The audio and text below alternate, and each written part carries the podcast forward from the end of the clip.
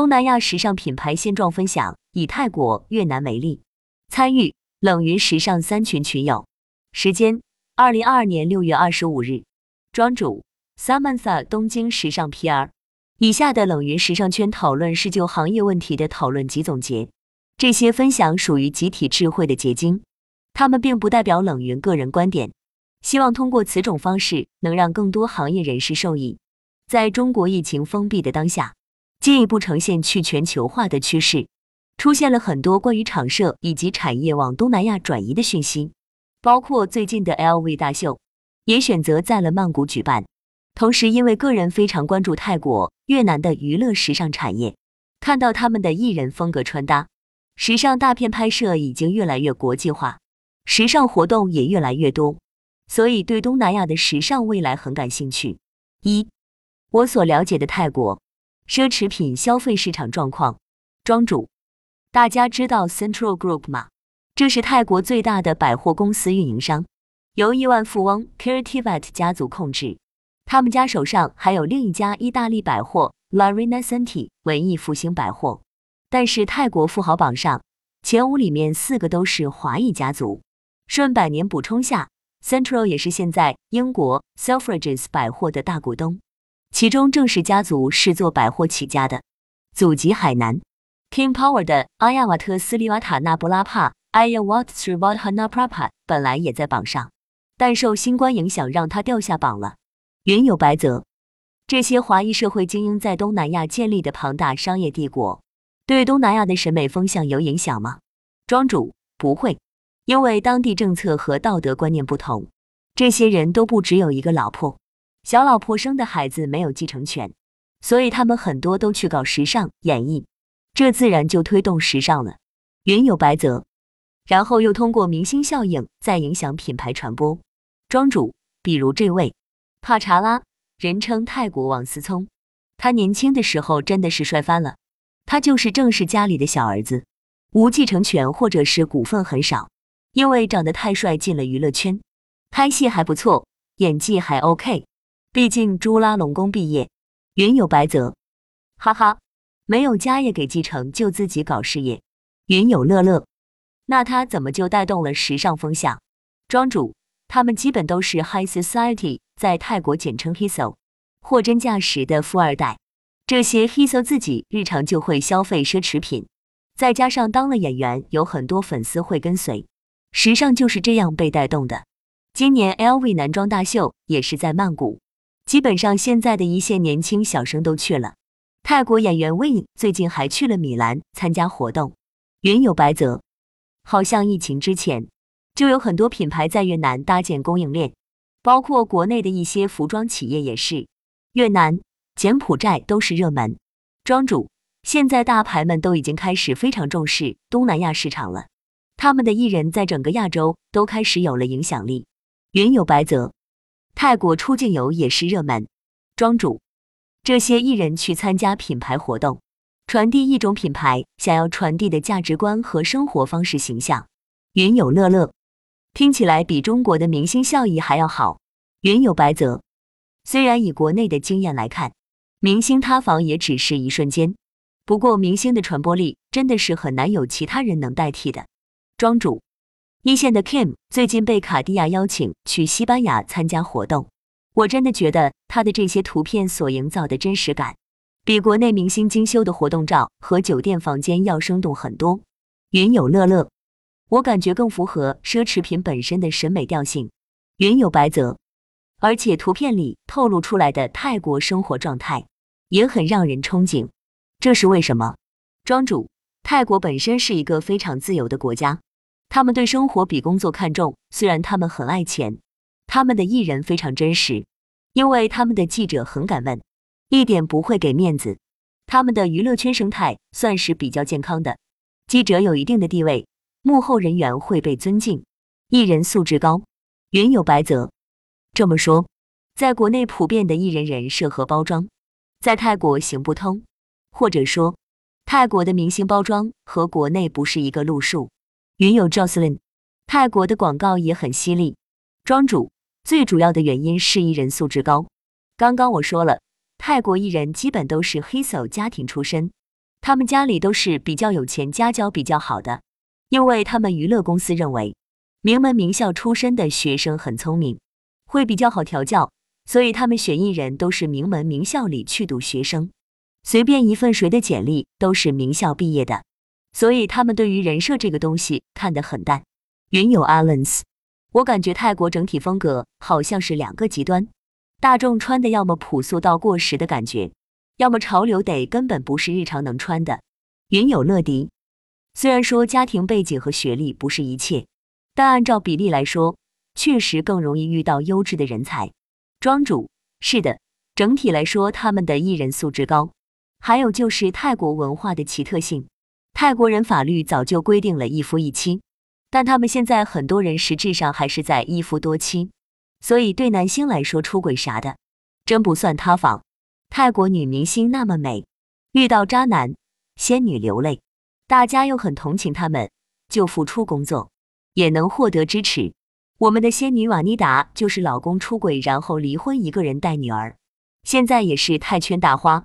他们的幕后团队也能够得到充分尊重，大明星亲自给导演过生日，剧组大家都是平等的，大家一起玩，不像国内艺人。大部分不太可能跟工作人员玩在一起。泰国十几年来的一姐，我喜欢的女神 OMP，在给她出道时给她拍第一张照片的摄影师退休的时候发了大红包。他们都很照顾幕后工作人员的感受。云友 Jocelyn，泰国的广告可以说是搞笑又不缺内涵的典型了。庄主，我觉得是他们尊重创意。二，关于东亚的本土设计师品牌，一。令人印象深刻的越南设计师庄主，感兴趣的云友可以关注越南服装品牌 DNC 纳克 T 二的设计师，他的东西非常有意境。云友乐乐，我最近真的很喜欢风琴者庄主，我觉得比国内很多自称主理人的设计都要有意境。DNC 纳克 T 二，这是个越南设计师，越南正在进行产业转移，服装时尚工业集中在胡志明市。现在越南的服装厂和品牌大部分都 base 在胡志明市，对于国人来说就是产业再往东南亚去。越南搞工厂赚钱的不少。云有白泽，我比较喜欢的有一个 GIA Studio，因为这个包包有点开始粉这个品牌。庄主，但是泰国更多的是想做自己的品牌，所以产业工厂并没有作为主业发展。我同学的牌子也是准备在胡志明市做。云有 Jocelyn。还是很有记忆点的。云有乐乐，胡志明市有哪些厉害的设计师品牌吗？庄主，我前面发的这位就在胡志明市。云有乐乐，看来得去 Instagram 上搜，小红书搜到的不多。云有白泽，我也正在小红书搜。DNC 纳克 TR 这个品牌也搜不到。东南亚品牌在国内的宣传真的好有限。庄主，他们就没在国内卖。这是他的品牌，他在国际上其实很受认可。云友 Jocelyn，是什么限制了他们在中国市场的发展呢？庄主，中国市场能够限制大部分设计师品牌的发展，假货太多太可怕了，本土的独立设计师都很难，更何况东南亚本来就没钱没名气的。云友白泽，我在小红书直接搜泰国设计师品牌，发现以传统眼光来看，这些服装都非常女性化。没有相对中性化的风格，东南亚本土也是如此吗？很多人现在还看不起东南亚，其实是有点刻板印象吧。毕竟那边海多。云有乐乐，帅到了，真的好好看。云有白泽，我在西瓜视频刷到一个视频，名字是越南一个值得警惕的后来者。我们其实应该正视这个市场。二，泰国本土品牌，庄主。女神穿过的泰国小众品牌，云有白泽。我觉得刻板印象一直都在的，但是东南亚确实越来越被关注了。庄主，主要是他们那边对于创意真的没有那么多限制，然后产品看起来不廉价。说实话，国内好多设计师品牌看起来都好廉价，不知道是哪里的问题。有的衣服很学院派，塑料管子什么的往上面对，我感觉是有些过于追求个性了。还有一些没有创意的人在抄袭，或者人家做这个赚钱，那我也做。人家这个元素好看，我也做。云有乐迪，果然这些设计在国内肯定就被限制了。云有 Jocelyn，品牌还是保留了它的调性的。反观国内一些设计师品牌，当然也可能和服装业的体量有关，表意上的品牌太多了，淘宝一搜会出现很多类似款，很容易降低消费者对品牌的信任感。庄主，这是另一个泰国设计师品牌 Tent Bangkok，风格完全不一样了。这些衣服也没有什么特别有创意，但是给人的感觉就是好看，实穿。你能想象要去怎么搭配它？这个品牌夸张皱褶的完成度也高。云有白泽，在庄主看来，中国设计师的国际影响力为什么这么弱？庄主，泰国的珠宝也做起来了，我觉得我们和他们相比，还停留在传统阶段。云有白泽，虽然我不觉得中国的珠宝停留在传统阶段。但一眼看去就很心动的珠宝，是真没有，庄主。但是做传统的物件，如果能做的美也非常好。我觉得现在的新中式就非常不错，我们终于搞出来了一些有自己文化底蕴风格的东西。但是目前这些风格缺乏实用性，一搜都是辣妹裙，要不就是暗黑僵尸妹。云有 Jocelyn，但是很多品牌的新中式还略显生硬感觉。云有白泽。我觉得还是存在一定的审美断层吧。就像这两年，从唐宫夜宴开始，河南电视台的一系列节目走红，也可以说明这些传统文化曾经有多没落。云有白泽，说到新中式，一定要结合当下的生活工作习惯去做改良的。庄主，我之前日本同学说过，中国人只会花钱买大牌。像白 T 恤这种消耗品，完全可以买优衣库或者 Zara 或者其他小众便宜的牌子，没必要都去买大牌。云有白泽，我觉得这是一种人云亦云，自己并不知道什么是好的，就觉得跟着大牌准没错。庄主，也因为国内的时尚媒体根本不关心小牌子，东南亚的时尚媒体他们会给自家小牌子做专栏。云有白泽。国内太喜欢跟风追所谓的爆款了，庄主。东南亚国家当地媒体会给自己本土小品牌做推广，当地明星也愿意穿。但是我们时尚媒体，假如不是说要做国货主题，他们平时都不理小设计师品牌的明星，为了保留自己的身价和代言，也不会搭理小品牌。云有 Jocelyn，从众心理也是一部分原因吧，庄主。还有，我觉得可能泰国牌子已经有自己的风格特征。云有白泽，但社交媒体上做的拼图一点也不觉得没创意，视觉冲击力比较强。庄主，越南已经有了在国际上有影响力的品牌设计师，我们的国内设计师还需要多加油。越南品牌经常有国际明星客户，虽说明星客户不是全部，但是对于品牌的国际化影响力还是蛮重要的。我一看到他这套，我就觉得是泰国牌子。打开果然就是云有白泽。庄主觉得泰国品牌的显著特色是什么？庄主高饱和度的色彩，修身的剪裁，细节上的露肉，夸张设计的点缀，又甜又辣，甜比辣多，性感的很高级。云有 Jocelyn，这和这两年国内女装的流行趋势也很贴合呢，尤其是少数女装这一块。云有白泽。我觉得这些品牌都有一种很明媚的感觉，色彩、用光、拍摄环境都是给人一种积极的心理暗示，这点很打动我。庄主，他们营造出来的这个世界，这种生活方式很难不让人向往。反正我已经想去泰国养老了，食物好吃、便宜，有海边，自然资源丰富，穿衣服自由，女生露背上街都没有关系。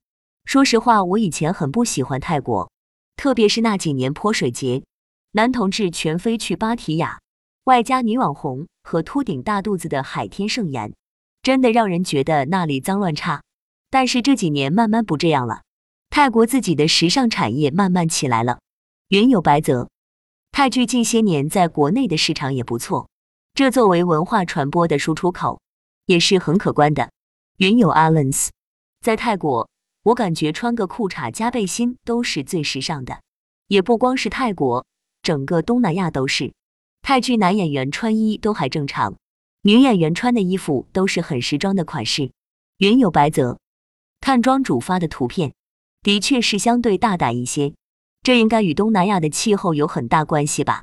庄主，普通人和时尚所面对的人群肯定是有一定距离的，因为时尚本身就是有钱人的游戏。云友 Allen's 把他们的服装带入中国职场，日常穿不出门。